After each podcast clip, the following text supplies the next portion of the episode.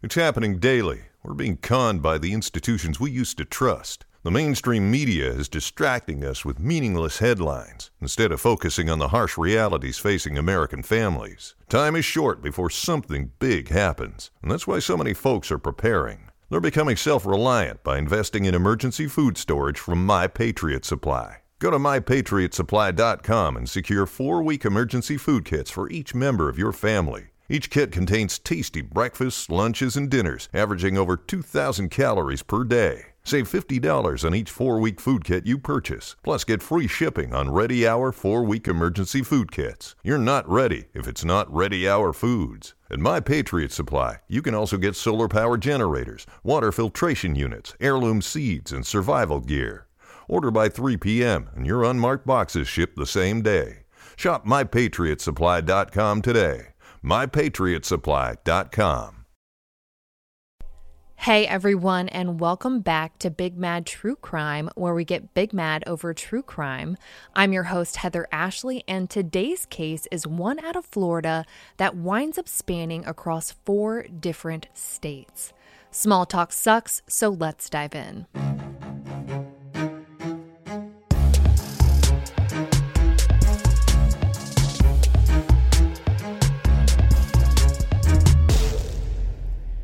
29 year old Vincent Binder was the kind of guy who didn't know what free time was. Because to most, free time is taking a nap, playing basketball or some video games, or binging your favorite Netflix series. But to Vincent, free time was whatever he could do to help someone else. He went to high school in Jupiter, Florida, then graduated from the University of West Georgia, and in 2010 was in grad school at FSU in Tallahassee, Florida. The guy had no quit. When he wasn't in class or studying, he was coaching the FSU debate team and was also working as a teacher's assistant.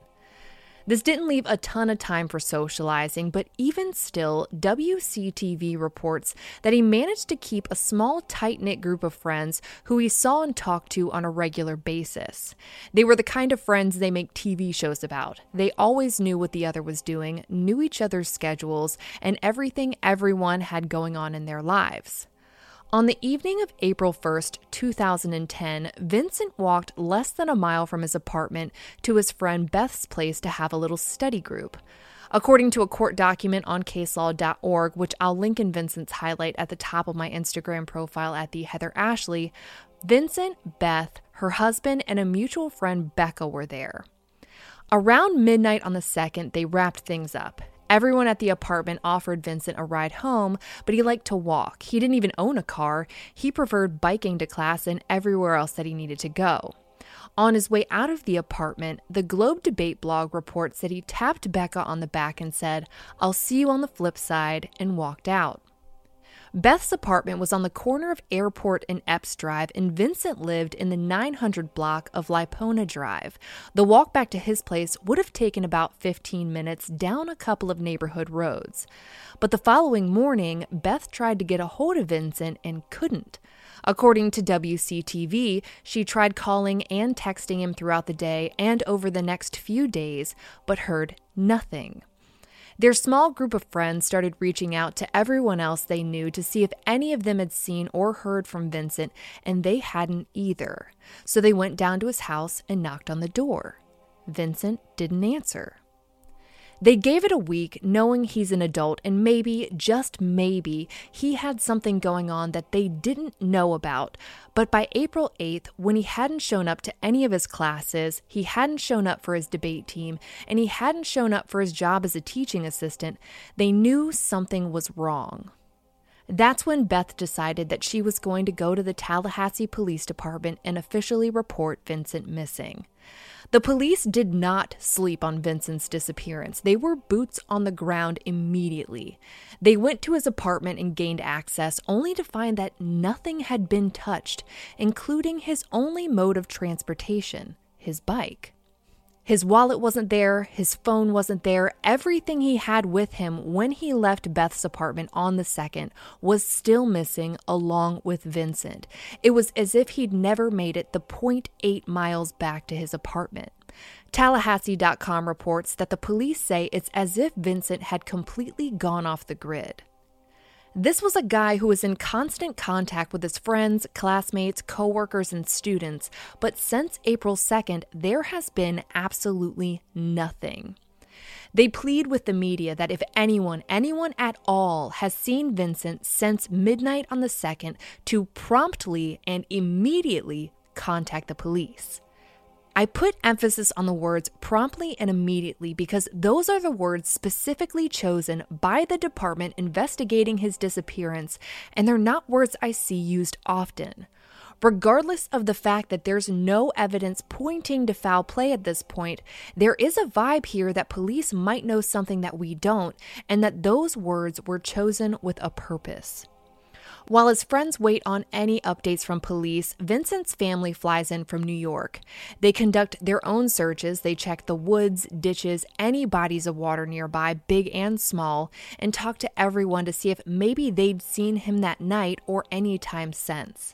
They also put up flyers anywhere and everywhere they're allowed to, along with white bows, to make sure that even though life as usual continues going on for everyone else, that no one forgets that Vincent is still missing. At this point, everything seemed so helpless. His friends and family hadn't heard from him in over a week, and there were no signs of him anywhere. But the day after he's reported missing, on April 9th, something strange happens. According to Tallahassee.com, police investigating Vincent's disappearance are seen in Miami, of all places. Miami is a seven hour drive from Tallahassee. Police are pretty mum about why they're there, but on the same day, it's released that the police are concerned about what they call suspicious activities on Vincent's bank account. Was his card used in Miami? Everyone's ears perked up and waited for news, any kind of update about what police found in Miami, but the 10th passed, and the 11th, and the 12th. On the 13th, a prayer vigil is held on the FSU campus. A letter is sent out to students saying that the vigil is being held to celebrate Vincent and bring hope and positivity to a community that has been rocked by his disappearance. Vincent was someone who was dedicated to bringing good into the world and didn't have a selfish bone in his body, and the light that had been stolen from Tallahassee did not go unnoticed. Those looking for Vincent never skipped a beat, whether they were searching for him on foot, tying white bows around town, printing out and passing out flyers. They couldn't just sit around and wait for news, so they created a website. And with the website came a Twitter account. Knowing police had just been seen in Miami investigating his disappearance in Tallahassee, they didn't just want Tallahassee looking for him, they needed a bigger reach, and the internet was the best way to do it. They also started a reward fund hoping that maybe if anyone knows what happened or where he might be, money might be of some kind of incentive to talk. The day after the vigil, after four days of no updates about that lead that led police to Miami, this case goes in a direction that no one could have predicted. A direction that nightmares are made of. The stories your parents warned you about as kids that never seemed that dangerous. Until now. Police announced that they found a stolen truck in Miami that might be linked to Vincent's disappearance. The truck was linked to three fugitives who escaped from a Louisiana jail two days prior to Vincent going missing, and they're in the custody of the U.S. freaking Marshals. In fact, they've been in custody since the 11th. As of yet, they've only been charged with escape, but this investigation is still very open and very active, and Vincent is still missing. Initial information about what was found inside the truck was scarce, but they did note that there was a bloody knife, receipts, and other evidence. According to the Miami Herald, the fugitives were all inmates at a jail in Marksville, Louisiana, and on March 30th, less than 48 hours prior to Vincent going missing, 22 year old Quentin Truehill, 22 year old Kentrell Johnson, and 39 year old Peter Hughes put a shank up to a guard's neck and managed to escape. All three men had a history of violent crimes. Truehill was serving a 30 year sentence for manslaughter and armed robbery. Johnson was in for armed robbery and a parole violation, and Hughes was serving a four year sentence for unlawful entry into an inhabited dwelling. Tracking dogs chased them out of the jail but lost them in the woods, and the three men were able to steal a truck from a nearby house and they just started driving towards Miami. The fugitives drove the stolen truck through Louisiana, Mississippi, Alabama, and Florida, and the police think it took them about five days. That's a 1,003 mile trip. Not that I counted, I definitely counted. This should have taken 15 hours if they drove straight through, but they very clearly didn't. So, what were they doing for those five days, and where does Vincent come into all this? Well, the band of fugitives had a leak. As soon as they were taken into custody, Truehill and Hughes refused to talk. Before they could even begin being questioned, they requested an attorney, but that is not what happened with 22 year old Johnson. WCTV reports that Johnson started talking. He tells police that Vincent approached the three of them at a gas station and asked if he could buy some weed. Now, his friends tell Tallahassee.com that Vincent isn't that stupid, that this is just a ridiculous statement coming from a guy who just escaped from jail, and I'm inclined to believe them. Not just because they know Vincent better than I do, but because no matter how you slice it, there aren't any gas stations between Beth's apartment and his. The Sun Sentinel reports that Johnson then goes on to tell police that the three of them agreed to sell him some weed and drove him to an ATM. So now we're supposed to believe that Vincent saw you guys at this imaginary gas station in the middle of Narnia, happened to ask three strangers for some weed, knowing he had no cash on him, and agreed to hop into their stranger truck to go to an ATM so he could pull some out. Obviously, no one was buying that bullshit, so Johnson caved. He admitted that they forced Vincent into their truck with the intent to rob him. Johnson continues, and the outlet reports that they drove Vincent to an ATM at a gas station in Madison County, but that his card wouldn't work. For geographical reference, Madison County is 55 miles away. They didn't just kidnap Vincent and take him to the nearest ATM, they kidnapped him and kept him in the car as they continued their trek to Miami. Vincent was in the vehicle with his abductors for more than an hour, wondering what they were going to do to him, what they wanted from him before they ever tried to take anything from him. At the gas station, Johnson says that Vincent wanted to get out, but they wouldn't let him. With the card not working at the ATM, they try it at the gas pump and it works. And therein lies the first breadcrumb police got as to what might have happened to Vincent and where he might be. At this point, Johnson's memory gets selectively hazy. He says that he was high and passed out, but also offers up information that Truehill and Hughes walked Vincent into the woods and came back out without him. Kind of hard to remember that when you're asleep. In one last ominous statement, the Sun Sentinel reports that Johnson said, and I quote, they didn't have to kill him that way, and stunned officers. Vincent was missing. What do you mean they didn't have to kill him that way? Johnson had no idea that no one had found Vincent, and with that, he clammed up and asked for an attorney. With all that information, the charges against Truehill, Hughes, and Johnson were upped. On April 17th, instead of facing escape charges, they were also charged with kidnapping to facilitate a felony, but they still needed to find Vincent. Tallahassee.com reports that the search for Vincent now spans more than 500 miles of highway and mapped out that's from Tallahassee to Miami. Another prayer vigil is held for Vincent on the 18th, but this time it's a little more somber. Knowing that he was kidnapped by three violent fugitives and taken on a long car ride to an ATM only to recover the stolen truck with a bloody knife and no Vincent in sight, it becomes clear that this might be more than a missing person, but the community is still holding out hope. Tallahassee.com reports that they're still working on increasing the reward for information that leads to Vincent, but says that if their worst scenario becomes their reality, they'd like to turn the reward money into a scholarship fund at FSU. Vincent loved it there, he loved his classmates, and he loved his students. Another agonizing week passes after the second vigil, but on April 28th, everything changes.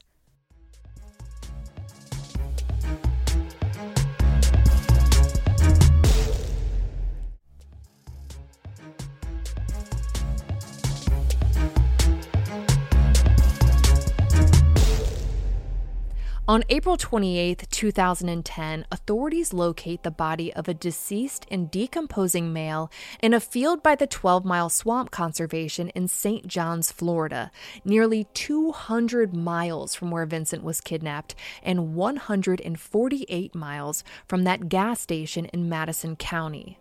It takes two days to confirm, but by the 30th, they know. The body in the field was, in fact, the body of 29 year old student, teacher, and coach Vincent Binder. Vincent had spent three hours in the car with prison escapees who were trying to use his bank card to fund their trip. And just after passing through Jackson, they got off the highway, went down a long, dark, desolate road, pulled over, took him out of the car, led him into the woods, killed him, and left him there. Vincent had been beaten and stabbed to death. And with that, News 4 Jackson reports that the medical examiner officially deemed Vincent's death a homicide. Johnson's own words of, they didn't have to kill him like that, are more haunting now than ever. With the evidence mounting in the investigation and the medical examiner's conclusion, Quentin Truehill, Kentrell Johnson, and Peter Hughes were charged with first degree murder. After Vincent's body was found, the updates about this case were pretty scarce. The only real update until December of 2012, yes, two and a half years later, was that all men had pled not guilty, which means they were all facing the death penalty. It was argued that all men be tried together since the case against the three of them was so intertwined, but in the end, they were all tried separately. In the spring of 2014, the trials for these three heinous criminals began, and a crime spree spanning from Louisiana to Florida began to unravel. Court documents on caselaw.org revealed the almost unbelievable details that we tend to think only movies are made out of. On March 30th, the three fugitives got together with a plan. They were going to escape and they knew exactly how they were going to do it. One of them got a shank and held the holding cell officer hostage. Once they made it out of there, they then attacked a booking officer with said shank, giving them the opportunity to run out of the jail and make their escape. We know the dogs lost them in the woods and that they were able to steal a truck at a nearby house, but that truck had tools in it along with knives. They knew they'd need some money to get to Florida, and they didn't even make it out of Louisiana before they found their first victim. Leanne Williams was getting out of her car in a shopping center parking lot in Broussard, Louisiana, 80 miles from where they just escaped from, when the fugitives backed their truck up into a spot near her, got out, grabbed her purse, and hauled ass. They used Leanne's bank card until it was shut down for suspected fraud, and the fugitives knew they would need another. The fugitives then drove five hours through the night, making it out of Louisiana, Mississippi, and Alabama. And on the afternoon of April 1st, the men drove into an apartment complex parking lot in Pensacola, Florida. In that parking lot, they saw a woman named Brenda Brown, whom the Sun Sentinel reports was clearing out an empty apartment. One of the men asked her for some water, so she took them into the apartment and filled up a glass. But when she turned around, Truehill had a knife pointed at her. They asked her for everything she had, which wasn't much, and then proceeded to use electrical tape to tape her mouth, bind her hands behind her back, and take her to a back bedroom of the empty apartment where they brutally beat her until she knew she had to play dead.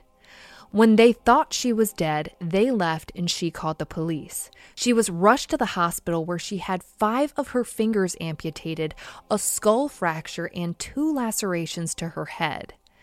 After their robbery and attack in Pensacola, they drove three hours east towards Miami, stopping in Tallahassee. You might think this is where Vincent comes in, but not yet. Their first victim in Tallahassee was Mario Rios. He was at his friend's apartment complex at around 10:30 p.m. when Johnson walked up to him and asked him if the mall was still open. Something about this whole thing seemed weird. I mean, how often do random men walk up to you in an apartment complex parking lot at 10:30 p.m.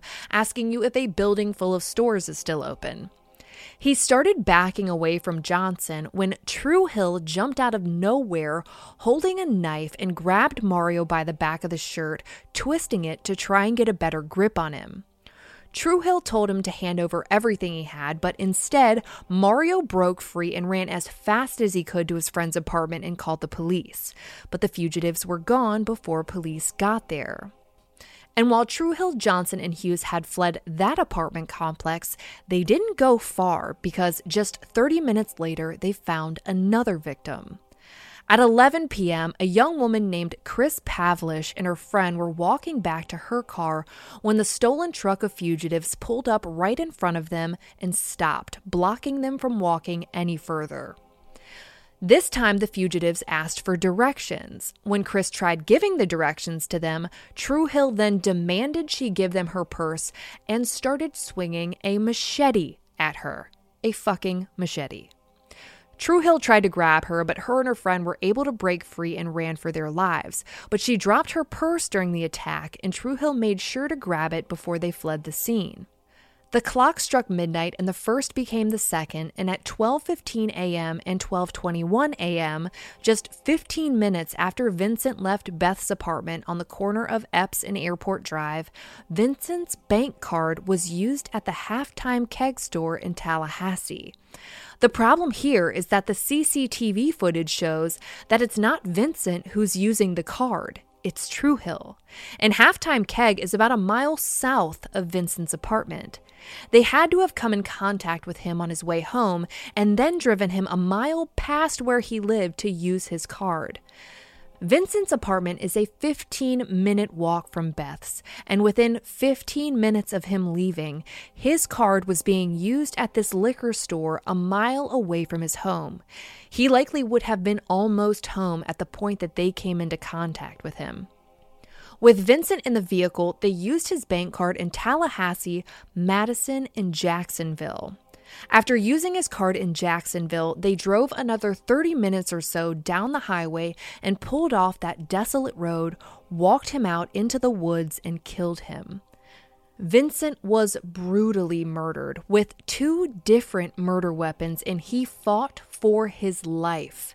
He had four stab wounds to his back caused by a knife, blunt force trauma to the left side of his head that was so severe that it broke through his skull, and Vincent also sustained chopping injuries caused by a machete.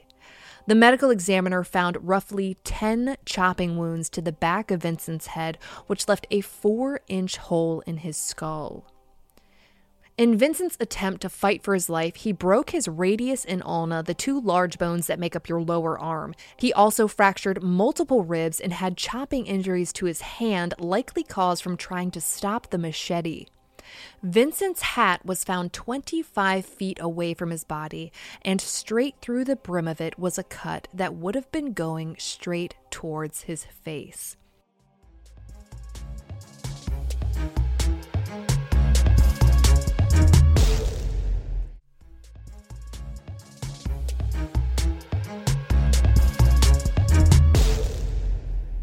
After killing Vincent, the fugitives got back into the stolen truck, continued towards Miami, and continued using Vincent's bank card in Fort Pierce, Daytona Beach, Opa-locka, and Miami until his card was frozen due to suspicious activity.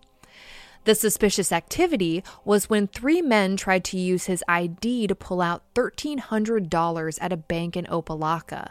The teller noticed that the ID given didn't match the description of any of the occupants in the car. She alerted security, but because the transaction was taking so long, the men in the car got scared and drove off. But not before security got the license plate of the vehicle that tried to use Vincent's ID. The vehicle was not the stolen truck. It was a car belonging to a woman named Shirley Marcus. They tracked her down and went to her house and spoke to her and two men who were also there, but at the time, police didn't know anything about the whole fugitive situation. So they didn't think twice about these two men who we now know gave fake names to police. When we move on to the recovery of the stolen truck, the only reason it was located and recovered near Miami Beach is because one of the fugitives lost the keys while they were living their fugitive life. When police got access to the truck, they found personal items belonging to Vincent, Leanne, and Chris, all previous victims of their robberies along the way.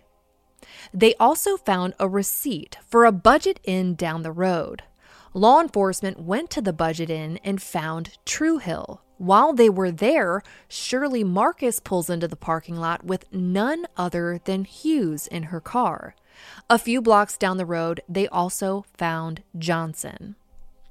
All three men are now tied to the stolen vehicle used in all of those robberies and the vehicle used to try and get $1,300 out of Vincent's bank account. They also realized that the two men they'd spoken to at Shirley Marcus's house were two of the fugitives. Authorities had been so close, they just had no idea, no one did, of the gravity of what was truly going on here. The police processed the hotel room and found jeans that belonged to Truehill that wound up having both Brenda and Vincent's blood on them, meaning that whoever was wearing these pants took part in both of their attacks. In other DNA news, remember Mario, the guy from the apartment complex parking lot? He had given the shirt he was wearing to police because that man had grabbed him so forcefully. They thought maybe it would have his DNA on it. And it did it was a match for Truehill. Through Johnson's interviews with police and testimony, along with a trail of banking information and CCTV footage to confirm who was using these stolen credit cards, all three men stood no chance against a jury, and in mid 2014, Truehill was found guilty of first degree murder and sentenced to death. After Truehill, Johnson was also found guilty of first degree murder and kidnapping, and he too was sentenced to death.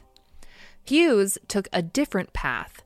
Unlike his counterparts, he decided to take a plea in exchange for a life sentence and pled guilty to first degree murder and kidnapping. These men are the nightmares our parents warned us about. They're the reason we're afraid of the dark. They're the reason we're told not to talk to strangers or walk alone at night. But because of the justice system, Quentin Truehill, Kentrell Johnson, and Peter Hughes will never take a single breath of free air as long as they all shall live.